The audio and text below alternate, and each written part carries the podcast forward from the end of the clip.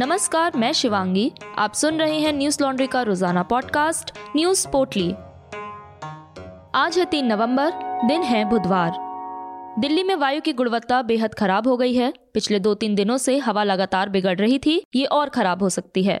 ANI के मुताबिक दिल्ली के जंतर मंतर पर वायु प्रदूषण आज यानी बुधवार की सुबह हवा की क्वालिटी बेहद खराब रही।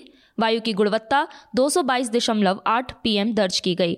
एनडीटीवी की रिपोर्ट के मुताबिक केंद्र संचालित वायु गुणवत्ता और मौसम पूर्वानुमान तथा अनुसंधान प्रणाली के एयर क्वालिटी इंडेक्स के अनुसार पार्टिकुलेट मैटर यानी PM 2.5 के 252 के स्तर पर खराब श्रेणी में दर्ज हुआ है और PM 10 के 131 पर रहते हुए बेहद खराब श्रेणी में दर्ज हुआ। भारतीय मौसम विज्ञान विभाग ने 2 और 3 नवंबर को दिल्ली NCR में हवा की गुणवत्ता खराब के निचले स्तर व बहुत खराब स्तर तक ही रहने की संभावना जताई थी। वहीं विभाग ने 4 नवंबर को हवा की गुणवत्ता बहुत खराब के निचले स्तर तक जाने के भी संकेत दिए हैं।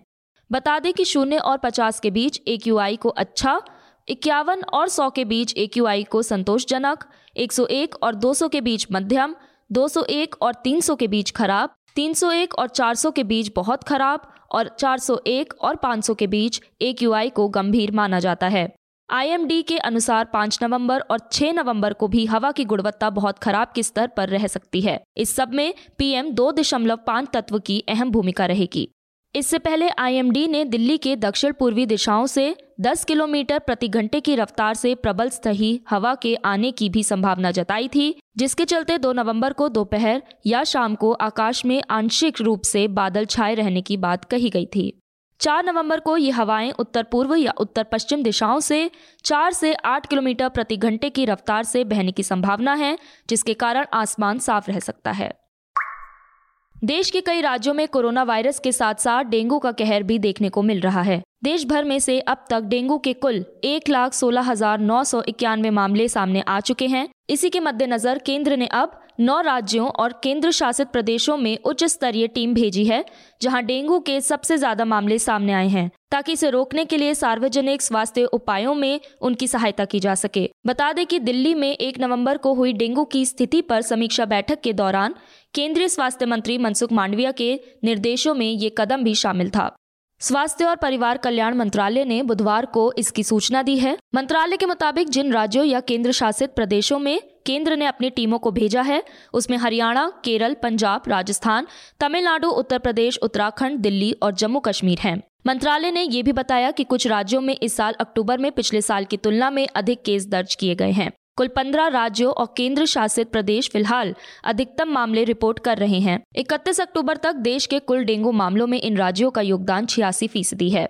दिल्ली में अक्टूबर महीने में डेंगू के तकरीबन 1,200 मामले दर्ज किए गए। पिछले 4 सालों में अक्टूबर में सामने आए मामलों की ये सबसे अधिक संख्या है। दिल्ली में इस साल अब तक 1,530 से अधिक मामले दर्ज किए जा चुके हैं। इससे पहले सोमवार को मनसुख मांडविया ने डेंगू के मामलों के प्रबंधन के लिए दिल्ली में एक समीक्षा बैठक की, जिसमें उन्होंने स्वास्थ्य अधिकारियों को इस मामले में राज्यों की मदद करने का निर्देश दिया था। देश भर में कोरोना के नए मामलों में उतार चढ़ाव के बीच एक बार फिर वृद्धि दर्ज की गई। स्वास्थ्य मंत्रालय के आंकड़ों के मुताबिक पिछले 24 घंटे में कोरोना के 11,900 नए मामले सामने आए, जबकि इस दौरान 311 लोगों की मौत हो गई। वहीं बीते 24 घंटे में 14,159 लोग ठीक भी हुए हैं, जिससे सक्रिय मामलों की संख्या घटकर 1,51,209 हो गई है, जो कि पिछले 259 दिनों में सबसे कम है। इस दौरान सक्रिय मामलों में 2,567 की कमी दर्ज की गई है। देश भर में अब तक कुल 3,36,97,740 लोग ठीक हो चुके हैं, जबकि 4,59,191 लोगों की मौत हो चुकी है। असम में कोरोना के 296 नए मामले सामने आए हैं, जबकि 335 लोग ठीक हुए हैं। इस दौरान 7 मरीजों की मौत हो गई। असम में अब कोरोना के सक्रिय मामलों की संख्या 2,281 है।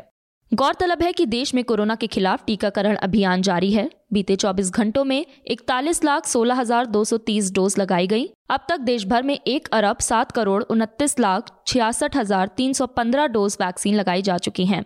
प्रधानमंत्री नरेंद्र मोदी ने आज टीकाकरण में पिछड़ने वाले भारत के 40 जिलों के जिला अधिकारियों के साथ मीटिंग की। इस वर्चुअल मीटिंग में मोदी ने कम वैक्सीनेशन के कारणों की समीक्षा की। साथ ही ये जिले जिन राज्यों में आते हैं, उनके मुख्यमंत्रियों से भी प्रधानमंत्री चर्चा करेंगे। महाराष्ट्र के पूर्व गृह मंत्री अनिल देशमुख ईडी की हिरासत में हैं। उन्हें करीब 13 घंटे की पूछताछ के बाद गिरफ्तार किया गया था। अब वह 6 नवंबर तक ईडी की कस्टडी में रहेंगे। मीडिया रिपोर्ट्स के मुताबिक अब ईडी को ऐसी 13 कंपनियों के बारे में पता चला है जो अनिल देशमुख, उनके बेटे सलिल और ऋषिकेश के सीधे कंट्रोल में थी। साथ ही 14 ऐसी भी कंपनियां हैं जो अनिल देशमुख के करीबियों के कंट्रोल में चल रही थी। दैनिक भास्कर के मुताबिक इनमें कुछ शेल कंपनियां भी हैं।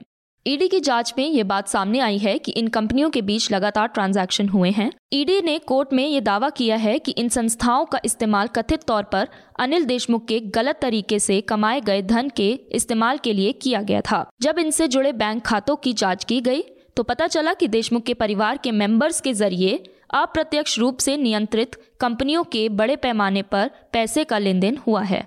इन कंपनियों की बैलेंस शीट और बैंक अकाउंट स्टेटमेंट की जांच से संकेत मिलता है कि इनमें से कुछ संस्थाओं का कोई वास्तविक व्यवसाय नहीं है। उनका उपयोग केवल फंड के रोटेशन के लिए किया जा रहा है। ईडी ने संबंध में कई दस्तावेज भी अदालत में सबूतों के तौर पर पेश किए हैं। अनिल देशमुख मुंबई के पूर्व पुलिस कमिश्नर परमवीर सिंह द्वारा लगाए गए 100 करोड़ की वसूली मामले के आरोपी भी हैं।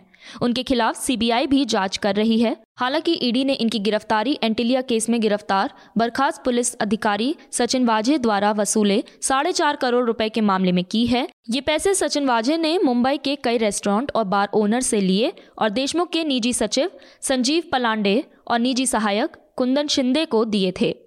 दोनों को ईडी अरेस्ट कर चुकी है। दैनिक भास्कर की रिपोर्ट के मुताबिक जांच में यह भी सामने आया है कि इस पैसे को एक शेल कंपनी के नाम पर ट्रांसफर किया गया। उसके बाद उसे नागपुर स्थित एक चैरिटेबल ट्रस्ट श्री साई शिक्षण संस्था के नाम पर ट्रांसफर कर दिया गया। इस ट्रस्ट को देशमुख का परिवार चला रहा है। इसे मनी लॉन्ड्रिंग मानते हुए ईडी ने देशमुख को गिरफ्तार किया है। इसी मामले में उनकी पत्नी और बेटे को भी ईडी ने समन किया है, लेकिन वे अभी तक पेश नहीं हुए हैं। मीडिया रिपोर्ट्स के मुताबिक अफ्रीकी देश इथियोपिया में प्रतिद्वंदी तिग्रे बलों के राजधानी की ओर बढ़ने की धमकी देने और देश में 1 साल से जारी युद्ध के तेज होने के बीच सरकार ने राष्ट्रीय आपातकाल की घोषणा कर दी है।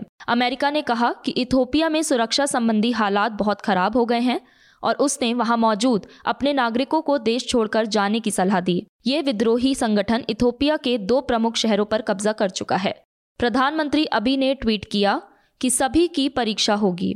प्रधानमंत्री ने कहा कि ये घोषणा संघर्ष की अवधि को कम करने और समाधान के लिए समय प्रदान करने के मकसद से की गई है। अमेरिका ने डेसी और कम्बोल्चा के रणनीतिक शहरों पर हाल ही में कब्जा कर चुके तिग्रे बलों को अदीस अबाबा को घेरने के हर प्रयास के खिलाफ आगाह किया है। आपातकाल तत्काल लागू हो गया और यह अगले 6 महीने तक लागू रहेगा। पिछले 1 साल से सरकार से लड़ रहे तिग्रे के कुछ लोग एक अन्य विद्रोही समूह के साथ सेना में शामिल हो गए हैं। लड़ाई की निगरानी कर रहे विदेशी अधिकारियों ने कहा कि इस बात के संकेत मिले हैं कि इथियोपिया सेना की कई इकाइयां ढह गईं या पीछे हट गईं। 1 साल पहले 4 नवंबर को प्रधानमंत्री अबी ने उत्तरी तिग्रे क्षेत्र में एक सैन्य अभियान शुरू किया था, जिसमें अपने राजनीतिक दुश्मन क्षेत्रीय सत्ताधारी party Tigray people's liberation front को परास्त करने की उम्मीद थी। लेकिन एक तेज रक्तहीन अभियान का वादा करने के बाद अबी की सेना पीछे हटने लगी। इसके बाद जून में इथियोपियाई सेना को एक बड़ी हार का सामना करना पड़ा, जब उसे तिग्रे से पीछे हटने के लिए मजबूर होना पड़ा। अब लड़ाई तेजी से राजधानी की ओर बढ़ रही है। आपातकाल लगाने से पहले अदीस अबाबा में शहर प्रशासन ने नागरिकों से राजधानी की रक्षा के लिए अपने हथियारों का उपयोग करने का आह्वान किया है। एक बयान में कहा गया है कि विद्रोहियों से हमदर्दी रखने वालों की तलाश में घर घर जाकर तलाशी ली जा रही है। बता दें कि प्रधानमंत्री अबी अहमद को इरिट्रिया के साथ 20 साल के गतिरोध को समाप्त करने के लिए अक्टूबर 2019 में नोबेल शांति पुरस्कार दिया गया था, जिससे उनकी अंतर्राष्ट्रीय स्थिति मजबूत हुई। लेकिन इथियोपिया के तिग्रे क्षेत्र में युद्ध के हालात बन गए जो अब काबू से बाहर होते जा रहे हैं। न्यूज़ लॉन्ड्री की ओर से श्रोताओं के लिए एक जरूरी सूचना। दिवाली के शुभ अवसर पर न्यूज़ लॉन्ड्री अपने सब्सक्राइबर्स के लिए लेकर आया है न्यूज़ लॉन्ड्री गिफ्ट हैम्पर। इस खास दिवाली गिफ्ट हैम्पर्स के साथ हमें अपने दिवाली के जश्न में शामिल करें। दिवाली के स्पेशल ऑफर में 3 गिफ्ट हैम्पर्स शामिल हैं। चुनें अपनी पसंद का हैम्पर और दिवाली के उपहार के रूप में अपने दोस्तों को और रिश्तेदारों को करें भेंट। अधिक जानकारी के लिए क्लिक करें newslaundry.com पर। आज बस इतना ही। दिवाली की शुभकामनाएं। आपका दिन शुभ हो। धन्यवाद। न्यूज़ लॉन्ड्री के सभी पॉडकास्ट टिचर, iTunes और दूसरे पॉडकास्ट प्लेटफॉर्म पे उपलब्ध हैं। खबरों को विज्ञापन के दबाव से आजाद रखें, न्यूज़ लॉन्ड्री को सब्सक्राइब करें।